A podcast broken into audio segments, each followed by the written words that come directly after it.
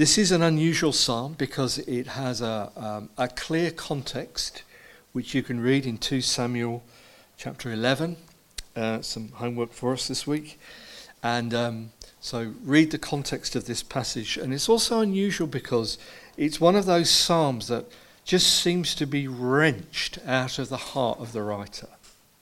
This is not something that he's gone up into his study, taken up his pill or opened his iPad or whatever and he, this has been wrenched from his heart. Let's read this together. Have mercy on me, O God, according to your unfailing love, and according to your great compassion, blot out my transgressions. Wash away all my iniquity and cleanse me from my sin. For I know my transgressions, and my sin is always before me. Against you, you only, have I sinned and done what is evil in your sight. So you are right in your verdict and justified when you judge. Surely I was sinful at birth, sinful from the time my mother conceived me. Yet you desired faithfulness even in the womb. You taught me wisdom in that secret place. Cleanse me with hyssop, and I shall be clean. Wash me and I shall be whiter than snow.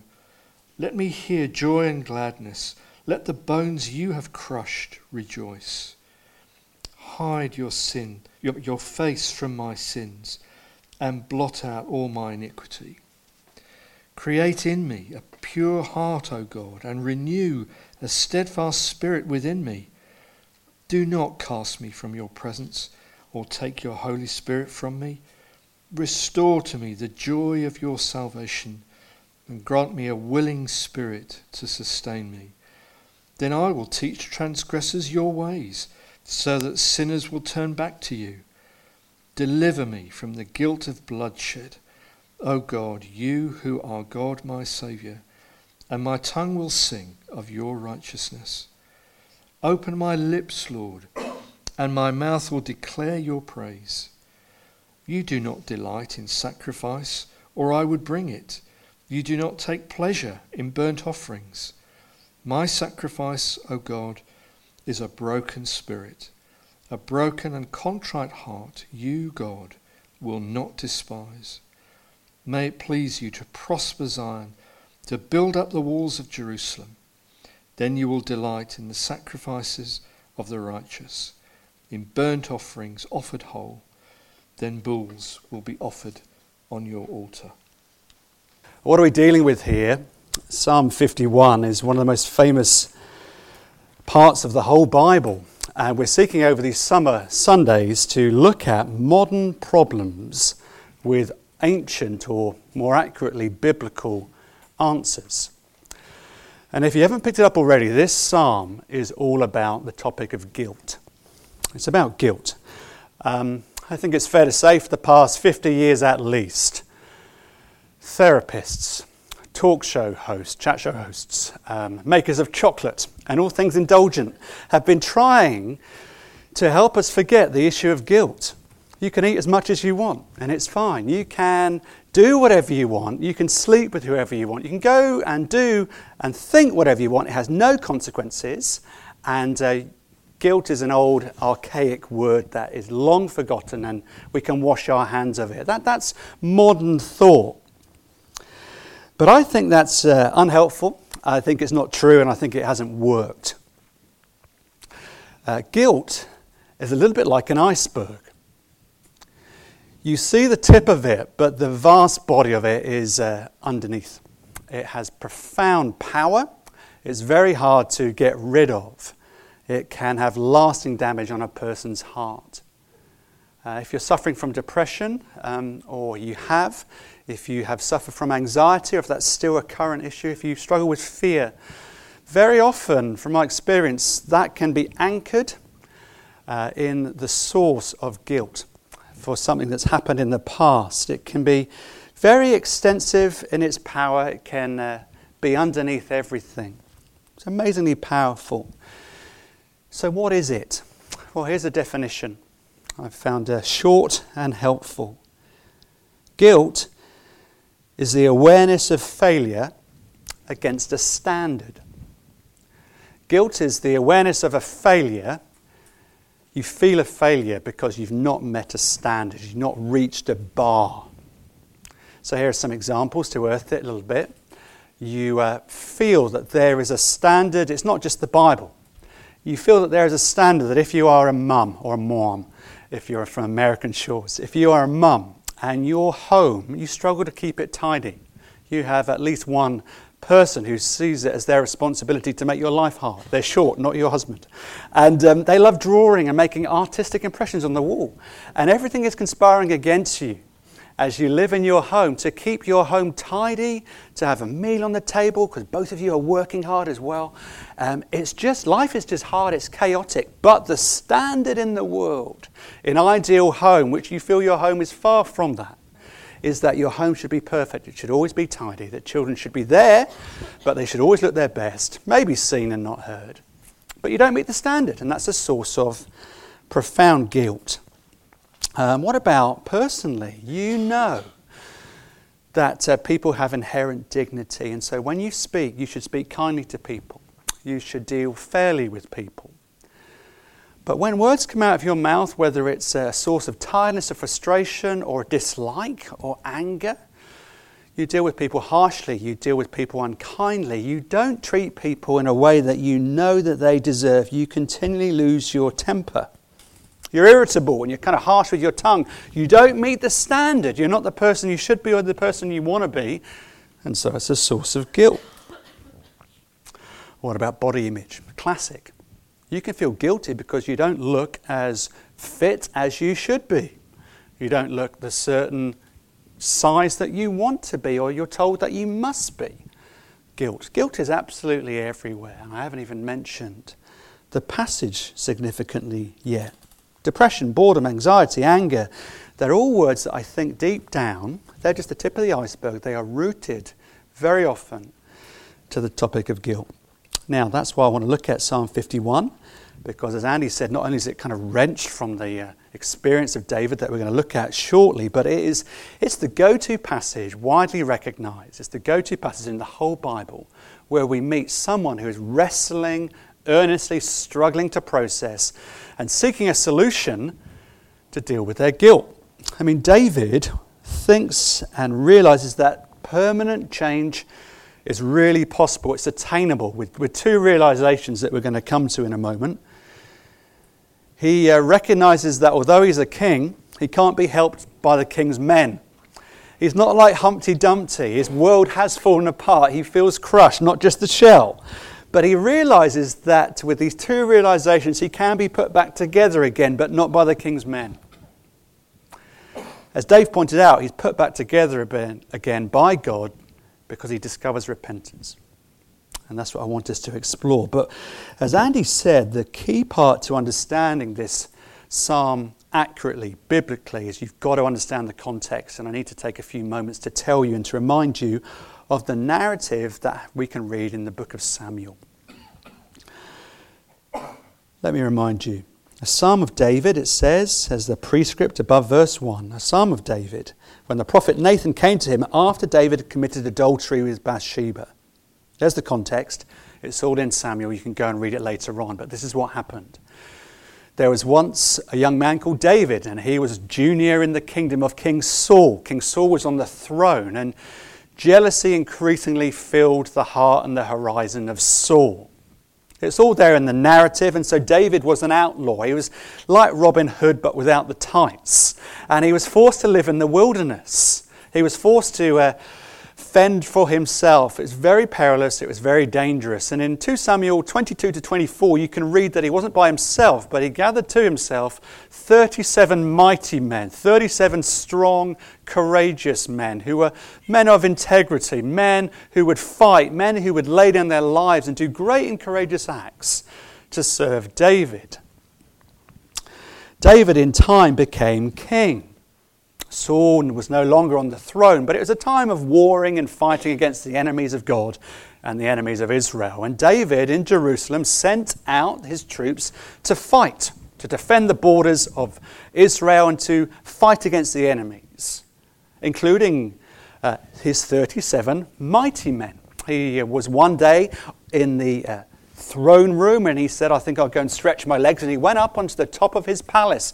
Of course, it was higher than the other uh, buildings and homes in Jerusalem. And he saw a stunningly beautiful lady. Who is she? I want her. I have to have her. I'll do anything to get her. So the storyline goes. And he made inquiries and found out that her name was Bathsheba. She was an absolutely stunning lady. And his heart went out to her, and he would do anything to get her. And indeed, he did.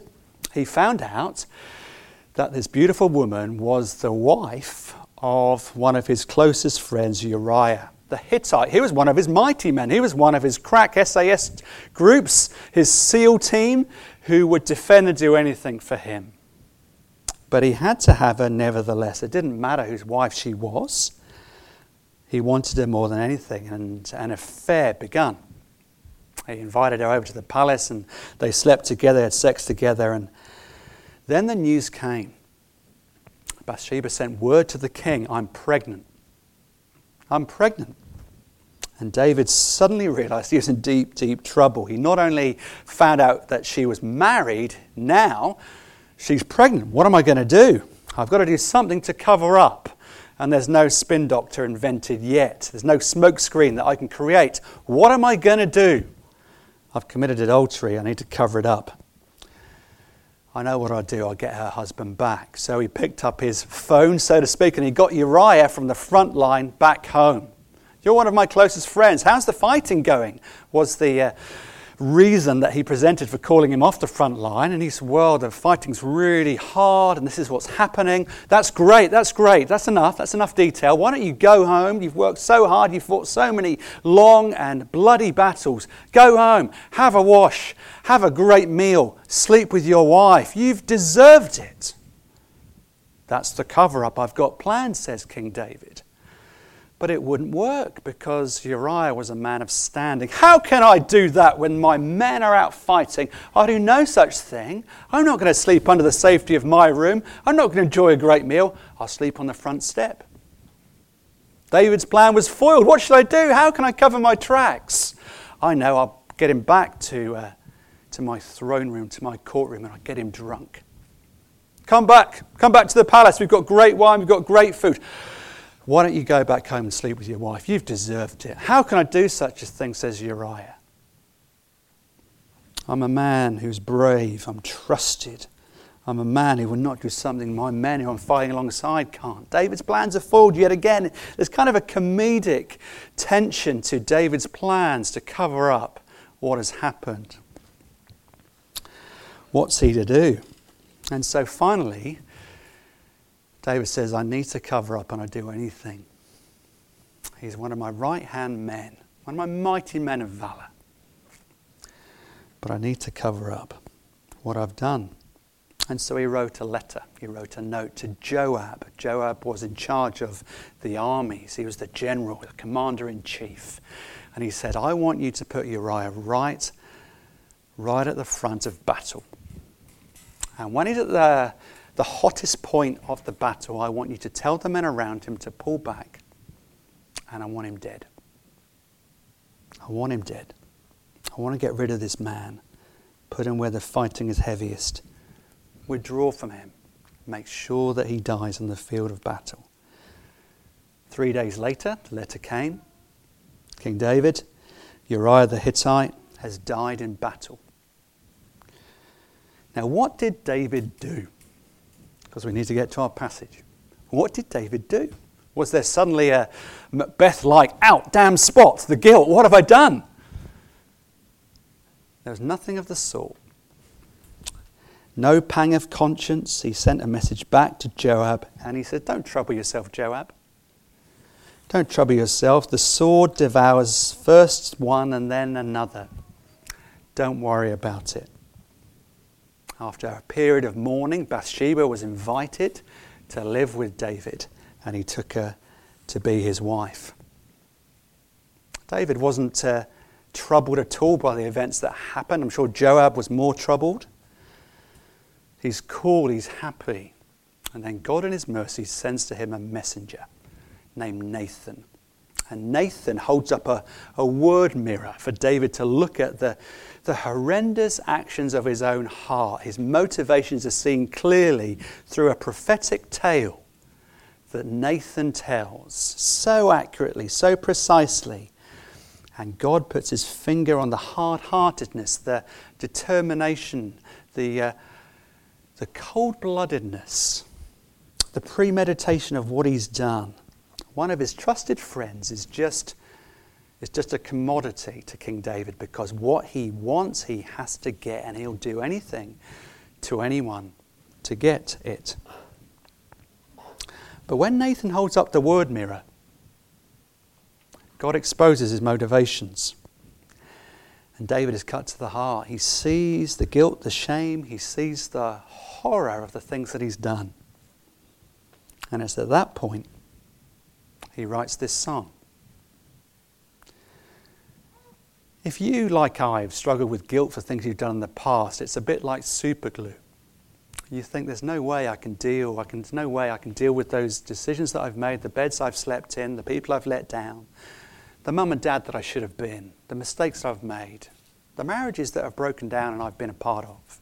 There's no way I can deal with that. It's like an Araldite. I just can't separate the two. In this psalm, there is hope for you and there's hope for me. Because David says this look at the last few sentences, verse 13.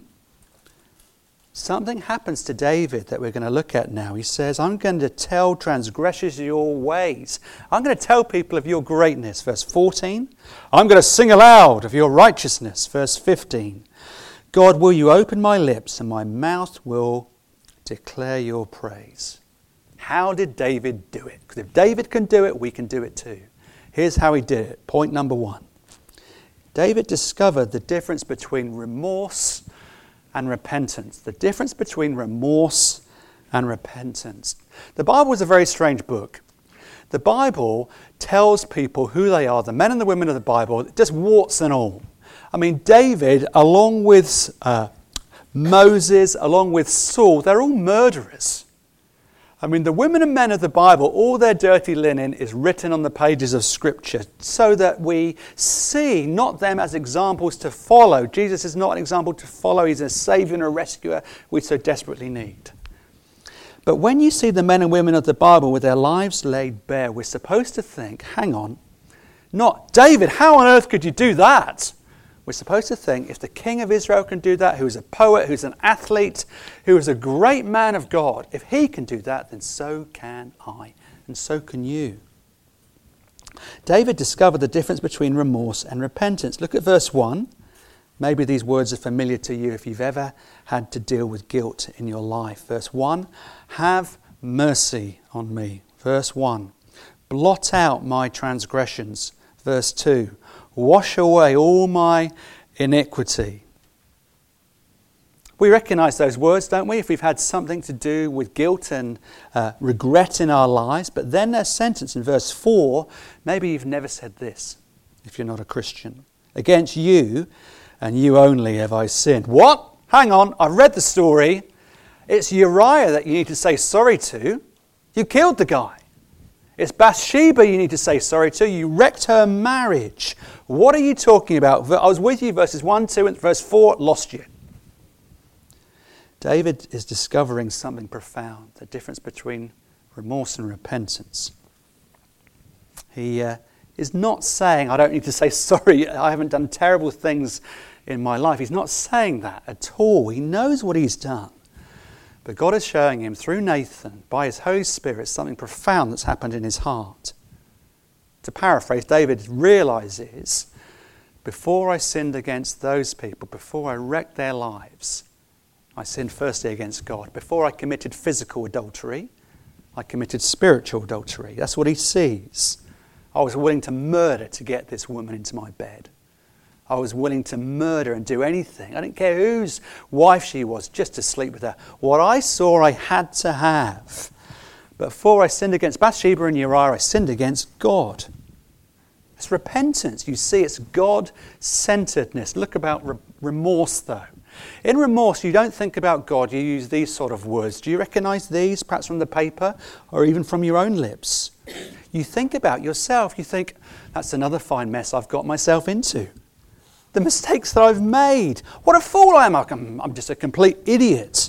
My best friend, my trusted warrior. How could I have done that to myself and to him? I've hurt absolutely everybody. How could I have done this? What a mess I've made. None of those sentences mention God, they center on yourself. You're mad at yourself at the mistake you've made. How could I let my teammates down? Perhaps someone says that in the paper recently. You're hating yourself, but you're looking in. You're looking in and you keep looking in. That's remorse. Repentance says, Against you and you only have I sinned. You look out. Do you see the difference? Remorse, you look in. Repentance, you look out. And it's God centered. Verse 4 You do not say, What a fine mess I've got myself into. David said, Against you and you only have I sinned. And let me press this remorse always moves you away from God. Repentance moves you towards God. Repentance is a gift from God. Repentance gets you not just to identify the mistakes you've made, that's remorse. Repentance gets you to name your sin and you move towards God. Saw in the newspaper this week there's been a £3 billion aircraft carrier built. I think it's called a, uh, the HMS Elizabeth or something like that. It's a huge ship one of the assets it will have on there is a minesweeping device. You know, beep, beep, all that sort of stuff. You see danger ahead of you. Sin, sin plants mines in our hearts and in our lives. We do, we've done great damage in the lives of people. Repentance is the minesweeper.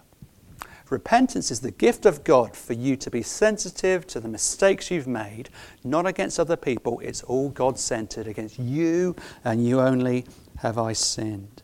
It's the mind sweeping device that God has given for our own heart. That's why God sent Nathan to David. He comes out of the depths, but it begins by recognizing there is a difference between remorse, that's inward looking, and repentance, that's outward looking and God centered looking. And that's a profound difference that David comes to a realization of. Here's the the second point to note from this passage is two more R's. I tried to get it more simple and I couldn't manage it. Reprieve, regeneration. Reprieve, regeneration. What's interesting to me, and I'm glad the kids have gone now, or most of them, what's interesting is that David does not say, Oh Lord, forgive me, give me a second chance, just one more time. Just give me a reprieve. If you gave me one more shot at this, I wouldn't make the same mistakes again, I promise. Now, I behave like that as an adult, let alone as a child. David does not ask God for a reprieve. I'll never do it again, boss. Because that wouldn't do any good. David begins to realize what his heart is like. Verse 5 In sin did my mother conceive me. He understands his nature. There's a rottenness, not in an apple, but David says, I don't need a second chance. I'm rotten to the core. I don't need a, a new start. I need a new heart.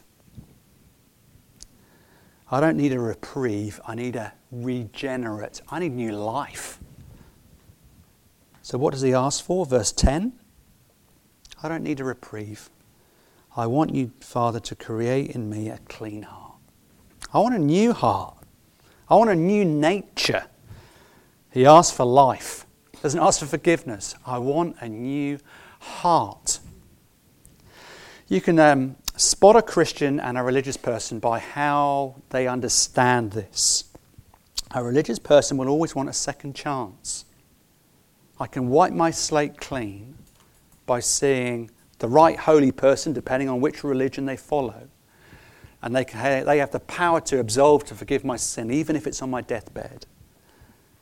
You get down on your knees and you can confess what you've done. I know I did wrong. Please give me a fresh start for the week ahead. But a Christian knows that that will not be enough. A Christian says, I don't need a new start, I need a new heart. It's not just a reset button. I need a whole new inner workings and a whole new power at work in my heart. And that's what God has always done.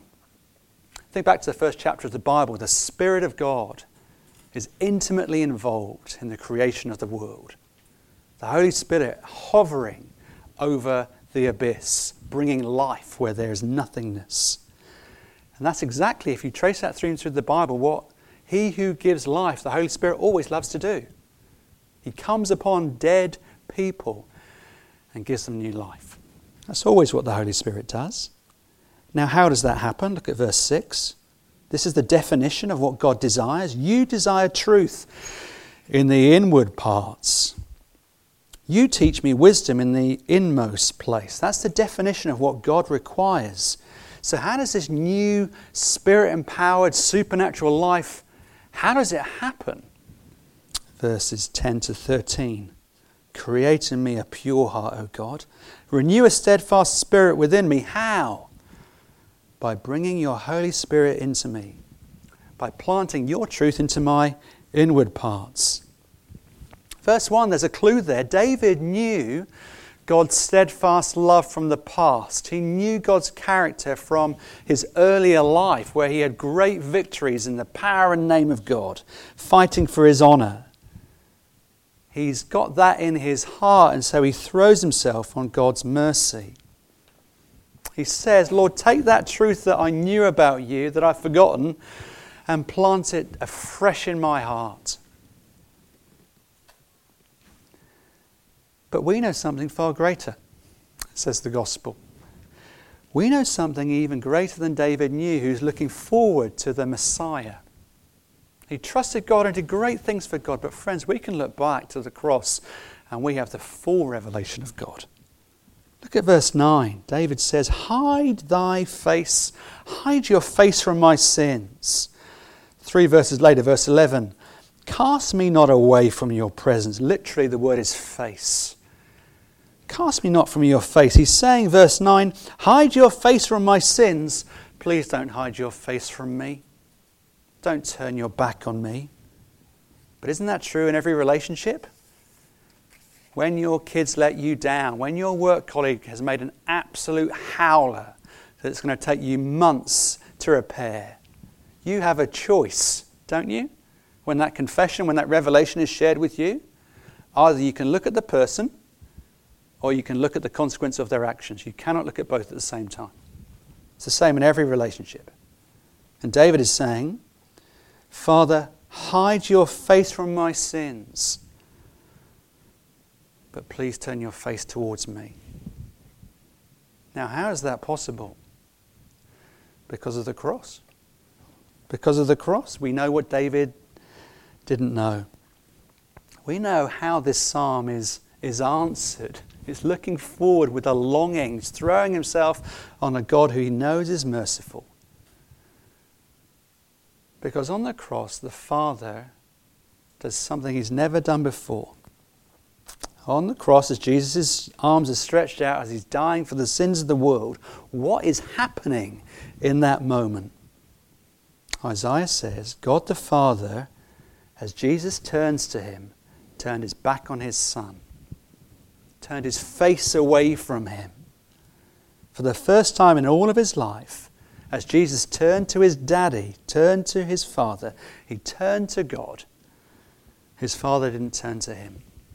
For the first time in all eternity, he looked up to heaven, and it's as if there was no one there. My God, my God, why have you forsaken me? Why? Because, friends, God was hiding his face from his Son so that he could, as it were, hide his face from our sins. He couldn't look at both. He punished Jesus, David says, with a longing and on the cross a reality so that our sins could be blotted out. How is that possible? How can God's justice be satisfied because of the cross? How can our sins be blotted out because they were carried by King Jesus? fully, perfectly, and finally and sufficiently.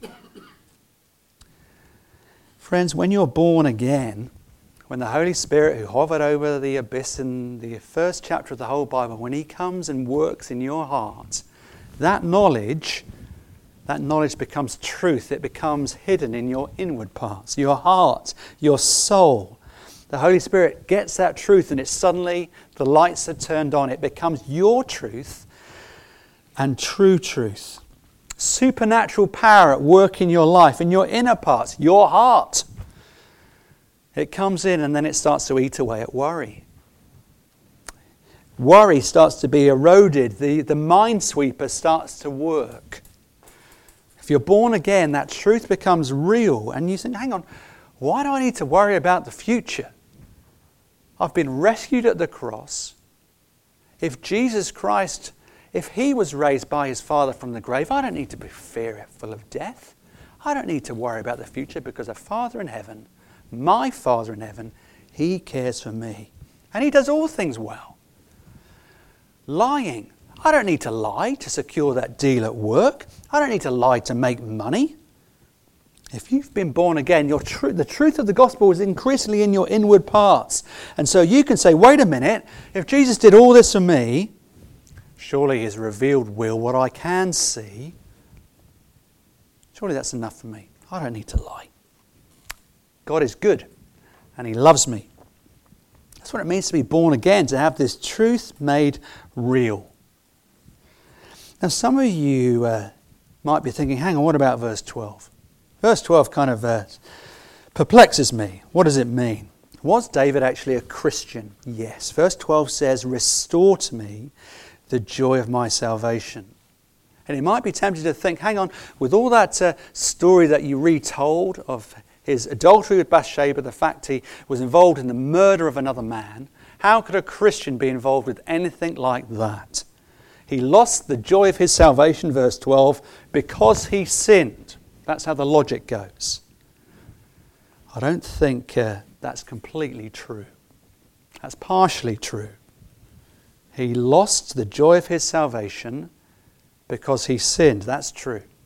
But it's also true, listen carefully, David sinned because he lost the joy of his salvation. They worked together. It wasn't that David was not a Christian at this point. I think it's fair to say he had lost the joy of his salvation. He forgot the gospel. He fell into deep and profound sin. But may we never look down upon David because the same condition, same power is at work in our hearts. And so David says, I've forgotten it. I sinned because I lost the joy of my salvation. And I've lost the joy of my salvation because I've sinned. May that never happen again. I forgot your unfailing love.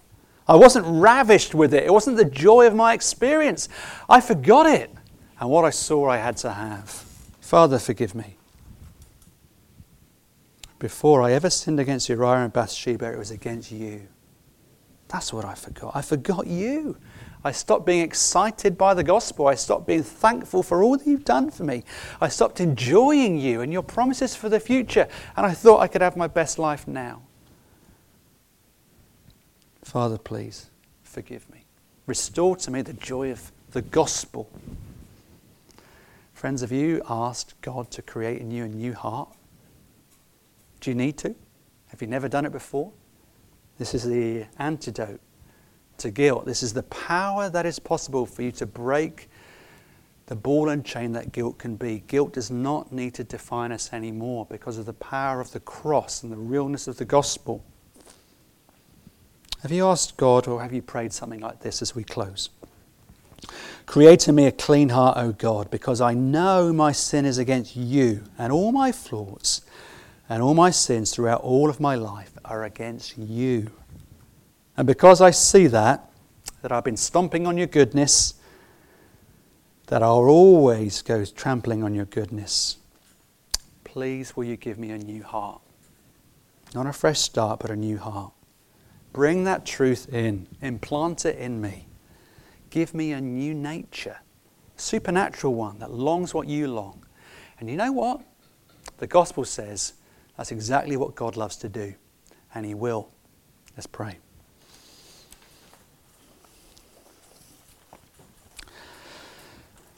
Father, we recognize that uh, guilt is a profound power to shape us and it can define us.